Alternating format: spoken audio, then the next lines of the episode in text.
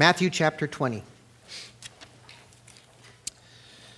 It's a great passage. Let's pray. Father, we're looking at your word, so we ask for your help, that you would give us understanding and direction. The Lord gives us these parables for a purpose, and we pray we take it to heart. In Jesus' name, amen. So we're coming to this new chapter in Matthew's gospel, but it's not new in the sense that it's not a new subject. Um, you notice the very first word in chapter 20? Does, it, does your Bible say for? So does mine. Good. So it says for, that begins uh, the whole chapter, and that takes us where? When you say for, you're coming off what just was said, right? For, so it connects to the previous chapter. And I personally think the guy that made the chapter breaks, which are not inspired, by the way, um, goofed it up because he really should have made the chapter break at verse 16 of chapter 20. That's because the whole section before it and that are, to, are one, they're together. Um, it's quite clear that the, this, this, parable, which is pretty long and important um, in Matthew 20, is a continuation of the rich young ruler scenario and everything that was said in regard to all of that. All in all, that, that encounter and the discussion that followed it, that's like 31 verses. I mean, for Matthew, that's a lot of space. He's kind of a concise writer, except for the big sermons he puts in here. But um, he, he thinks this is really significant, so he devotes a lot of space to it. And this parable in chapter 20 is not included in the other Gospels, it's only in Matthew's. But Matthew, who was there, remembered um, how it affirmed and expanded on Jesus' comments on salvation that we found in verse 23 through 30 in chapter 19. So, so our task this morning is to get a hold of this parable in context and see what it means for us. And as we explore it, you got to stay focused on the main idea. With parables, there's a main idea. You don't want to get too bogged down or too read stuff into it. People get really distracted with parables and say, oh, what does that mean? And who does that person? And what does that represent? And they're not all like that. It's generally one big idea. That's kind of where it all goes. So try to stay with that. It's tempting to read in. Don't want to do that. So Matthew has been, um, Matthew 20 has been used for all kinds of purposes. One, one of the more recent ones is um, to promote capitalism. And I'm not against capitalism, but, uh, and the reason they do that is because it assumes private property here, but um, it's not teaching about economics, okay? So um, that has nothing to do with it. In fact, the purpose for it can be found in the very first words after the word for. For the kingdom of heaven is like, so it's not about economics, it's not about anything on earth. It's about the kingdom of heaven. That's what it's about. So he's just using an analogy from life, okay? So, as all the parables do. So it's an illustration, it's designed to reveal kingdom truths to us. So it's not a dissertation about economics. So let's re- I'm going to read through the whole thing and then we'll come back and kind of look at it. For the kingdom of heaven is like a landowner who went out early in the morning to hire laborers for his vineyard. When he had agreed with the laborers for a denarius for one day, he sent them into his vineyard. And he went out about the third hour and saw others standing idle in the marketplace. And to those he said, You also go into the vineyard, and whatever is right, I will give you. And they went. Again, he went about the sixth hour and the ninth hour and did the same thing. And about the eleventh hour, he went out and found others standing around, and he said to them, Why have you been standing here idle all day? They said, Because no one would hire us. He said, You go into the vineyard too. When evening came, the owner of the vineyard said to his foreman, Call the laborers and pay them their wages, beginning with the last group first.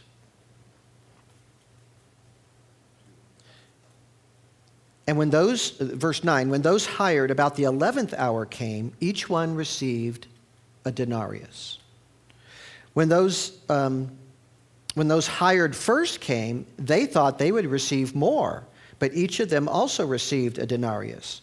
When they received it, they grumbled at the landowner, saying, These men have worked only one hour, and you've made them equal to us who have borne the burden in the scorching heat of the day. But he answered and said to one of them, Friend, I am doing you no wrong. Did you not agree with me for a denarius? Take what is yours and go, but I wish to give to this last man the same as to you. Is it not lawful for me to do what I wish with what is my own? Or is your eye envious because I am generous? And then Jesus says, So the last shall be first, and the first last. You can see where the capitalism part comes in. I can pay you whatever I want. You have nothing to say about it. But, um, but that's not what it's about. So you might notice the last line there in verse 16 is very much like the last line of chapter 19, the idea of the first, the last being first and the first being last. That's the link, the idea link here. And as we dig further, um, well, before we do that, let's define just real clearly who the characters are, right? Who's the landowner? Well, we're talking about the kingdom of God, that is God, right? He's the landowner. Who are the laborers? Those are people who work for God. At least those who have accepted his call to work in the vineyard, right? That, that's who they are. So, what we have is a description of how God deals with people he calls into the kingdom and how he pays them or rewards them, we'll say. So, reward is part of the discussion. It goes right back to Peter's question in chapter 19. Remember, the, the rich young ruler wouldn't follow Jesus because he loved this world.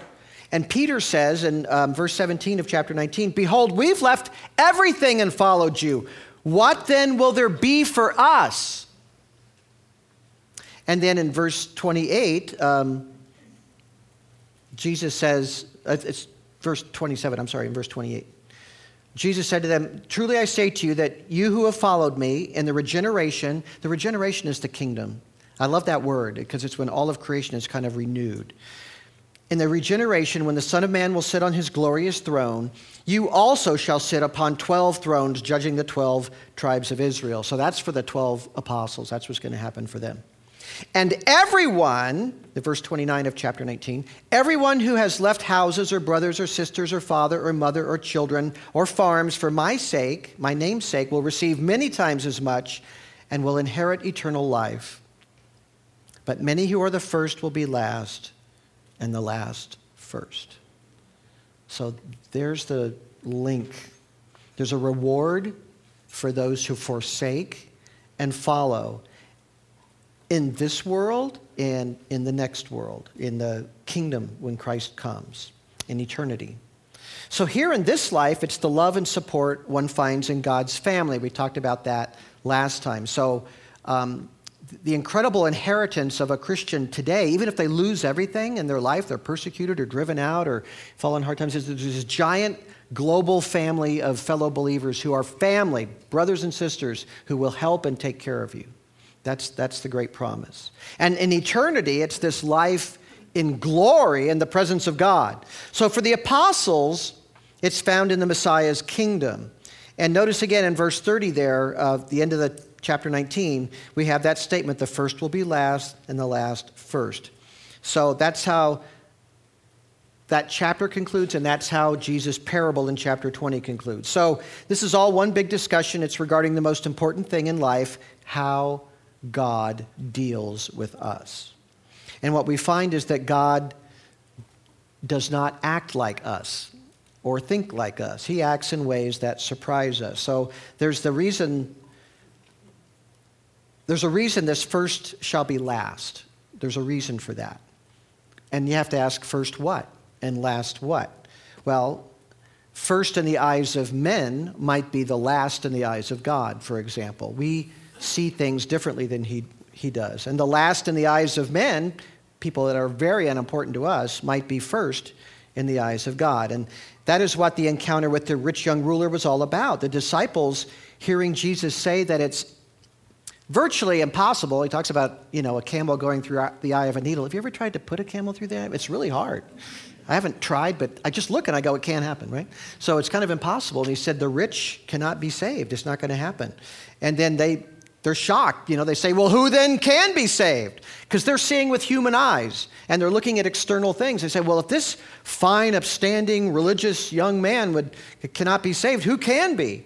And you're kind of reminded of the words that God said to Samuel way back in uh, 1 Samuel chapter 16. He said, Man looks on the outward appearance, God looks at the heart, right? So they're still kind of externally viewing everything.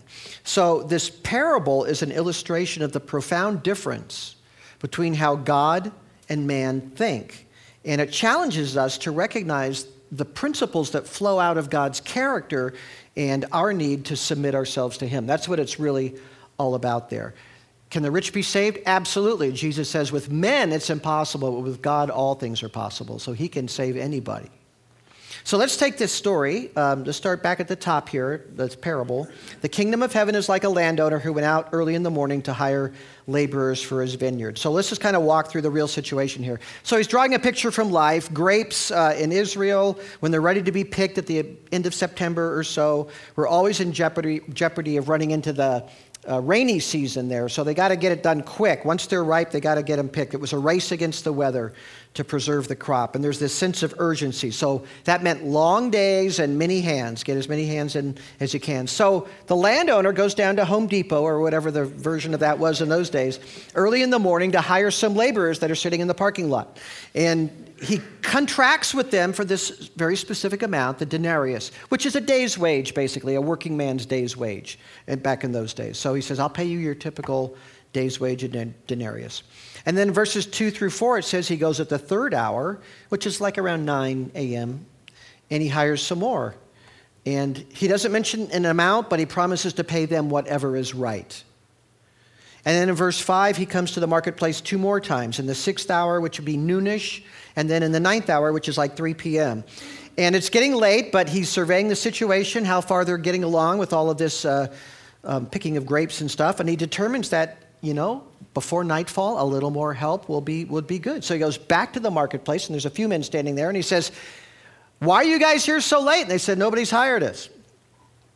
And um, we aren't told, but the fact that they're there so late kind of implies desperation on their part. Like, uh, you know, they didn't get hired all day. They're still sticking there at the 11th hour. There's only 12 hours in the day of light, you know, to work.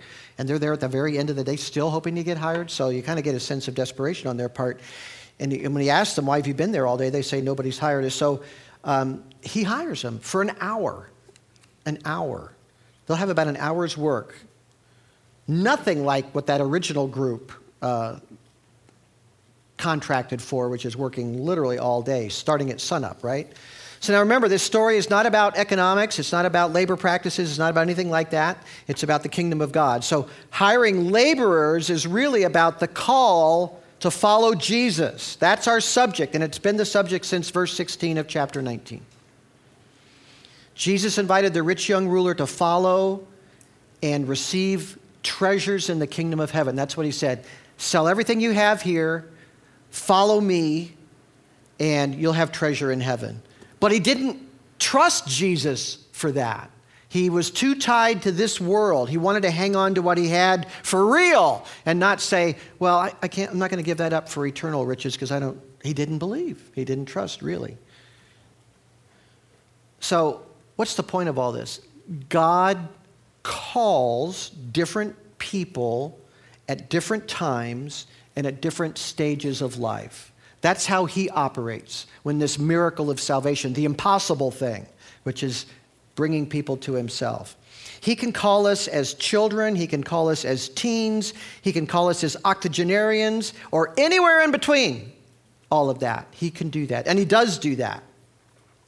Statistically, at least for people that study this sort of thing. Most people make a decision for Christ, at least in America, in their teen years. But I've seen plenty of people come to faith in their 30s and in their 40s and right up to the very end there, um, sometimes much, much later.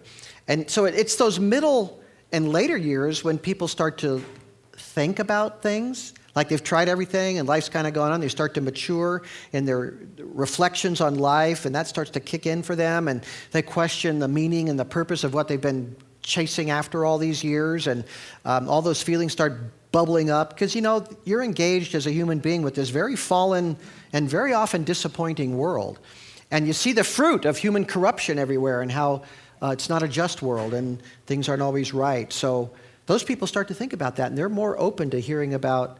You know, what's it really all about? I've kind of ignored that question, so they start to think about that a lot more. And of course, when you start having children, when you're starting to get a little bit older.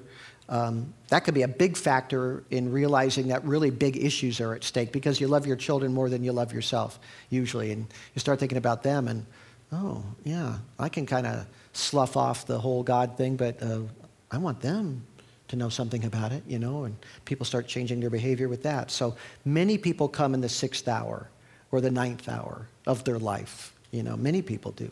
Some come to Christ in the 11th hour. I mean, death is before them, death is approaching. What, what has it all been about? The, the great educator and philosopher Mortimer Adler, who was a big hero of mine many years ago, who was not a believer, became a Christian in his very old age.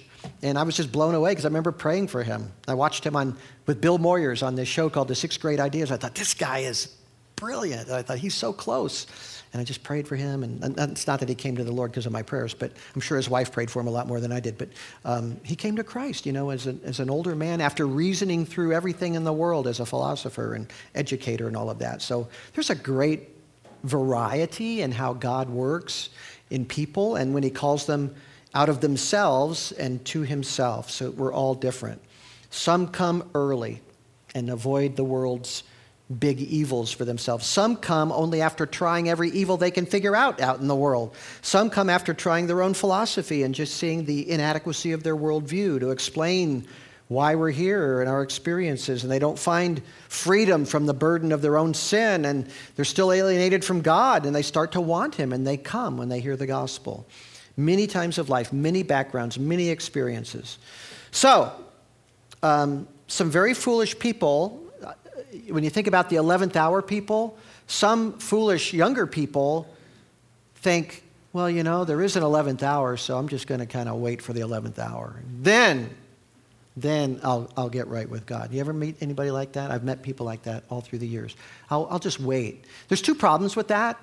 One is the planes fall out of the sky and buses run over people and stuff like that. That's one problem because you don't know that you're going to live that long, for one thing. But the other problem with that is if you have that dismissive of an attitude towards God, you're probably not going to be cultivating an attitude in His favor um, later in life. Uh, unless, you know, you could, but that's a pretty foolish way. Just doing it as a superstitious, I'm going to hold off to the Latin. Don't do that.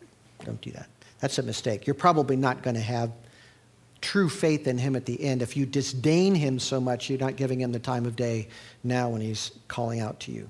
But anyway, all these laborers in the parable, early and late, they're all called by the landowner.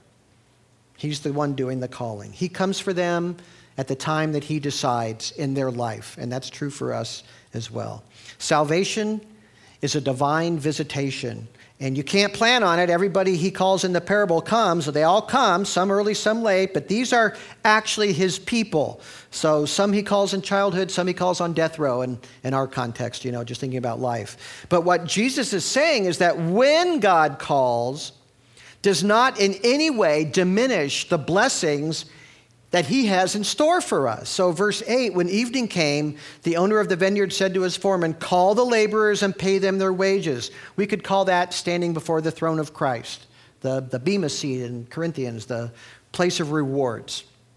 Beginning with the last group to the first. When those hired about the 11th hour came, each one received a denarius. So he pays them the, the denarius. Now, that wasn't just sort of a custom or something he decided to do, that was the law of Moses. You're supposed to get paid on the day you worked. The day, right? Leviticus 19:13 You shall not oppress your neighbor nor rob him. The wages of a hired man are not to remain with you all night until morning. So if you have somebody you've hired, they get paid on that particular day. Deuteronomy 24:15 You shall give him his wages on his day before the sun sets, for he is poor and sets his heart on it, so that he will not cry against you to the Lord and it becomes sin in you. So the law of Moses, the law of God, is a protection for the poor. So you were not allowed to exploit them, it wasn't permitted. You know, we're always told how the Bible is this ancient book and supports oppressive social structures and all that. It's the opposite. The Bible is so cognizant of the needs of the poor, uh, far beyond modern times, you know, because we don't have rules like, like that today. The poor, the poor then didn't need to go to the cash advance place and get charged exorbitant interest so they can feed their family while they're waiting two weeks for payday to come. You know, if something just happened and they had to get, they got, they know they get paid the next day when they worked. That was just going to happen. That's a wonderful law. That's a great thing. That's really another subject, though. But the parable is about the kingdom of God. But the landowner orders that the last get paid first, when the day is finally done. And I think that's a little setup Jesus puts in the story there, a little twist so that um, it gets our attention because they get paid first. That means the others are going to see what happens. So they call all the laborers in. Must have been a pretty good group of them because he was picking guys up all day. And, and they're going to pay the last ones first, the 11th hour guys, right? So what are they going to get? Like 30 cents or something, right? So, um, surprise, verse 9, each one received a denarius. So they're getting the same exact wage that was contracted for in the early morning guys. Now, you might think equal pay for equal work is a modern idea, but no, they felt that way in verse 10. The, the guys that got up early, that were there early, 2,000 years ago, when those hired first came, they thought they would receive more. But each of them received a denarius. When they received it, they grumbled at the landowners, saying, The landowners who? God. So they're grumbling at God. These last men have worked only one hour, and you have made them equal to us who have borne the burden and the scorching heat of the day. So, this attitude is pretty interesting. They had actually agreed to work for a denarius, that's what they expected. But when they saw those 11th hour crew guys getting the denarius, they're like, this is really unfair. This is bad. They just pitch a fit here. We worked hard for you all day, and what you gave us, we worked hard for you all day, and you gave us exactly what you said you'd give us. That's, that's, that's the grumbling. Now remember, he's God, the landowner, so God's answer is really based on um, a central truth about God. So we're going to do some theology now. This is Theology 101, okay? God is the owner. There. That's the first lesson in theology. He made everything, it all belongs to him. He's the owner. He can do anything he wants with it. So that's the basis for the, discussion that follows. He said to them, Friend, I'm doing you no wrong. Did you not agree with me for a denarius? Take what is yours and go. But I wish to give to the last man the same as you. Is it not lawful for me to do what I wish with what is my own? Or is your eye envious because I am generous? That's so. Oh, got him right in the heart. A Couple of points here. God is fair Nobody ever gets less than they deserve. Nobody. You can never rightly call God unfair. Now, that might not be a comfort for you if you consider that as sinners we deserve hell. but nobody's going to get less than they deserve.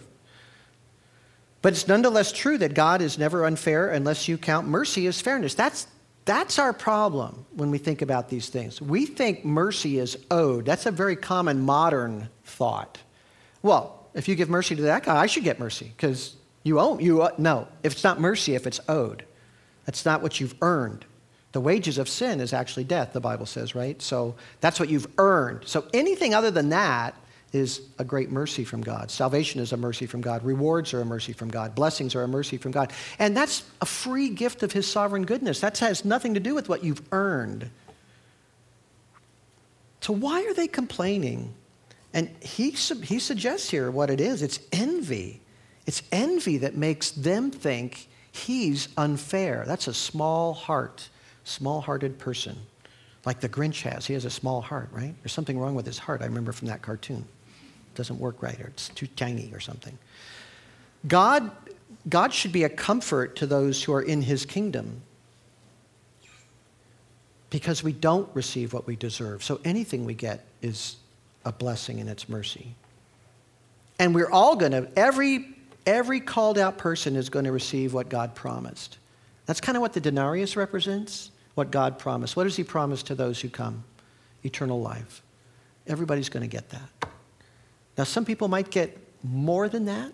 Jesus talks about in other parables, that we'll get to them, but about um, people being given, you know, different rewards at the end.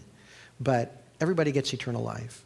Now, here's something else about God. This is Theology 101A. What was Theology 101? God is the owner. Okay, here's Theology 101A. God is a person. That's two. God is the owner and he's a person.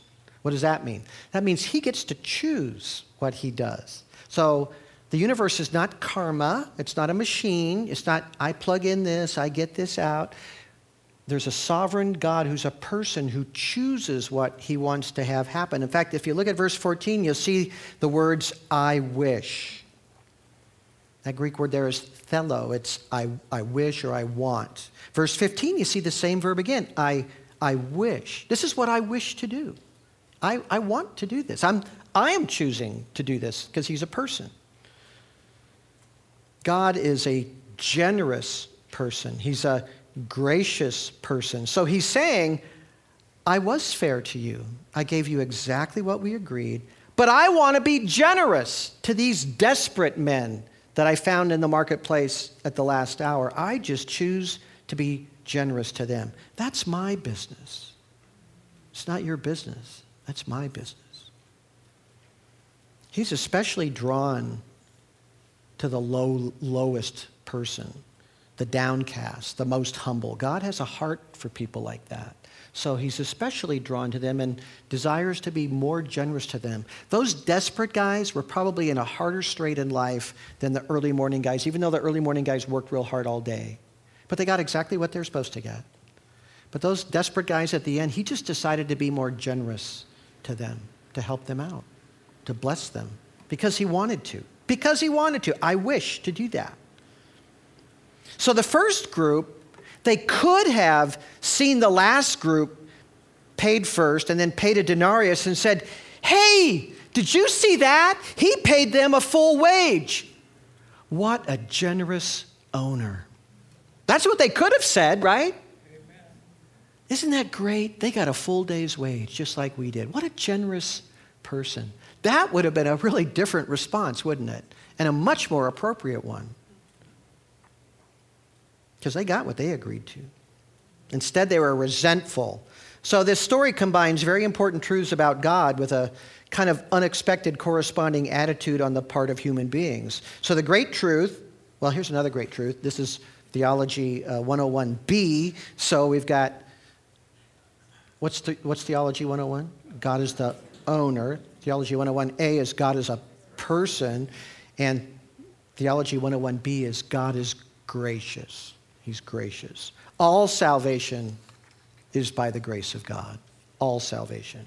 As I said, he has a particular fondness for the lowly. My favorite verse in the Old Testament is Isaiah um, 57 15. It says, Thus says the high and exalted one who lives forever, whose name is holy. I dwell on a high and holy place, and also with the contrite and the lowly of spirit, in order to revive the spirit of the lowly and to revive the heart of the contrite. That's how God thinks. He's so big and holy and immense and above all things, and He dwells there and also in the heart of the lowly and contrite person. The 12 disciples had already shown a, a, predisposition to declare themselves better than other people and better than each other. We're always arguing about that. Who's the greatest in the kingdom? Remember that? As worldly people do, they wanted to be on top because they considered themselves, we're chosen, we're privileged, we're, what, what's going to be in it for us? We've, we've done everything, you know. They wanted to be regarded as the best and superior to other people. There's just no room for that. God looks to the low, lowliest person, the most humble person, the most contrite person. He wants to be generous, and he does what he wants. So, being first, whether first in time or first in the eyes of men or first in earthly honors, those aren't things by which he makes these decisions. God's grace is dispensed, his grace is dispensed freely according to his will, and there can just be no criticism of his goodness. It's something to rejoice in. He is a generous God rather than criticize. Well, that isn't fair. They got. They, nobody deserves salvation.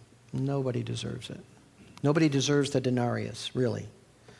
But there are scripture teaches different levels of reward for the saints in heaven. But the criteria for rewards, the criteria is up to him.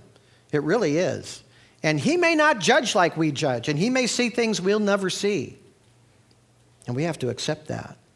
These guys that labored in the vineyard all day had a crummy attitude. And that would affect their reward. You could serve God all your life and have a rotten attitude about it. And don't expect a great reward for all that stuff you did. I did this, I did that. How dare you criticize me? I've given my life to the Lord. You know, all that stuff. That happens too often, much too often. There can be really hard work that, because of a hard attitude, doesn't receive anything more than what was promised, which is eternal life. But one simple deed done in pure love or an act of perfect faith, that might weigh out, outweigh a, a, a year of resentful toil for the Lord, you know, because God sees things in a different way we do. Those guys had labored in the vineyard. They had a terrible attitude about the landowner being gracious and generous. And that attitude might represent a criteria God will use to determine a different level of reward for them. So, what does that mean for us? Well, for one, just to remind ourselves to be continually rejoicing in God's free and sovereign will. Now we're getting into theology three or four there. It's getting deeper, deeper. God is sovereign in his will and in his majesty over all things. He's free. So let God be God and delight in what God is doing. You'll get a better reward for that than grumbling about what he's doing. We also need to have this attitude of humility uh, toward one another. What are the Christian virtues?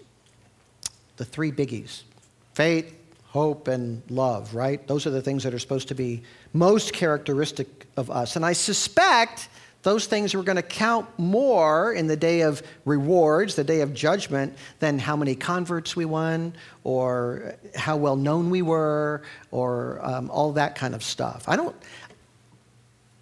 I don't think pastors and preachers are, generally speaking, going to be first in the reward department unless they've suffered a lot for Christ. And I don't mean suffered like, oh, the deacons were so mean to me this. I don't mean that. I mean, I mean like jail and torture, that kind of suffering. That's what I mean. Ministry has real stress, but it's not that much more than a lot of other jobs. It really isn't, you know. So Peter does um, speak to shepherds in 1 Peter chapter 5. This is where I kind of like put my hope. 1 Peter chapter 5, he says, Shepherd to the pastors, he says, Shepherd the flock of God among you, exercising oversight, not under compulsion, but voluntarily, according to the will of God, not for sordid gain, but with eagerness, nor as yet lording it over those allotted to your charge, but proving to be examples to the flock. When the chief shepherd appears, you will receive an unfading crown of glory. Well, I like that. the unfading crown of glory. An unfading crown of glory would be really nice, but honestly, I have no idea how I'll be measured on that day. I mean, those are some of the things, maybe. If it's faithfulness to Scripture, I got my crown waiting for me.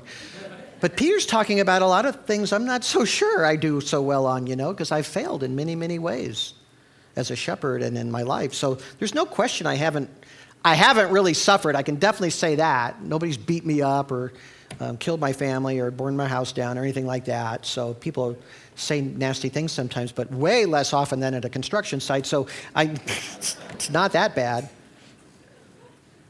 I haven't suffered great persecution. I think that Chinese peasant sitting in a prison right now and being beaten every day is going to be given a much greater reward than probably all of us, right? That's the guy that's going to be first. The person nobody ever heard of, who's faithful to Christ no matter what, who's languishing in some prison somewhere. But according to the book of Revelation, we're all going to take our crowns off and cast them at the feet of Christ anyway, because it's all from Him. It's, every gift, every reward is a gift of His sovereign grace and goodness, because we deserve to go to hell. So it's all so wonderful. So if I do end up with that little weird crown, I'm going to throw it at His feet, and you're going to throw yours at His feet. And that prisoner in the cell is going to throw his at Christ's feet as well. It's a beautiful thing. If you want to see an example of the last shall be first, in, um, I think Barnabas in the book of Acts is kind of the, an example there. He was a great leader in the church of Antioch. And when everybody else was afraid of the apostle Paul, when God saved Paul, who had been Saul, the murderer and persecutor of Christians, nobody wanted to get near him. Hey, I'm a Christian now. Where are you going? come, come back. I want to praise Jesus with you. And Barnabas comes to Paul and takes him by the hand and leads him to the Christian community and introduces him to everybody. And if it wasn't for him, We probably never would have heard of Paul, right? So he did the, the wonderful, humble thing. And they became ministry partners for a long time. They eventually kind of broke up and went different ways. But they were together for a long time. And it's pretty clear from the Bible that Barnabas, who was much more experienced than Paul, knew that Paul had special gifts and special calling and let Paul be the leader. Just more than willing to do that. He took the secondary place. And Paul and Barnabas uh, were not in competition. Paul himself, too, while languishing in prison, he chose to rejoice that lesser and less worthy men, and I don't think he was looking down on them, but he knew that some of these people weren't that sincere. He rejoiced that they were out preaching the gospel because people were getting saved while he was languishing in prison because he believed in God's sovereignty and his free control of all things, his will. And he knew the Lord had him in chains not Rome. Rome didn't have him in chains. God had him in chains under Rome. It was God's will. And that there were other people out there preaching the gospel, and even saying bad things about Paul. But he was like, but you know, I rejoice because the gospel's being preached. That's the kind of humility. He wasn't a grumbler. You let these 11th hour guys out there free and I'm sitting here in this jail? That's not what his attitude was. It was praise God the gospel's going out.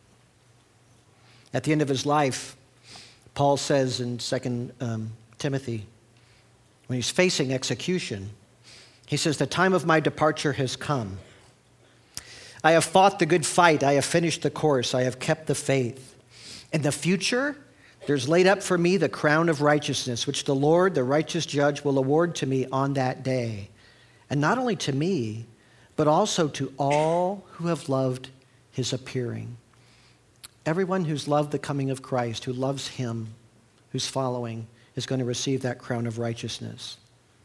And he just is so happy to, to know that that's set before him.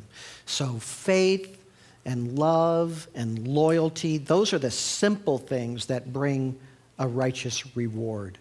And no one who loves the real Jesus is going to miss out on that award. Nobody's going to miss out on that award. So let God be God. Let other people be exalted. Let them win. If it's a competition to you, because God sees your heart, and when He sees faith and love and humility, He's going to reward that in a way that you can't even imagine, and you'll be delighted with. So rejoice when God extends generosity to other people and grace to other people. Be happy about that and be thankful for the grace that found you. Let's pray. Father God, we're so wrong to measure people by worldly standards how big, how prominent, how noticed. You just judge and we will serve. We know we deserve nothing. Judge as rightly and give us what you determine would be appropriate for us. We're happy with what you do. And soften our hearts so we'll rejoice in the favor you bring to other people. We will take the lower place as long as we belong to you. In the name of Christ, who is exalted above all, we pray. Amen.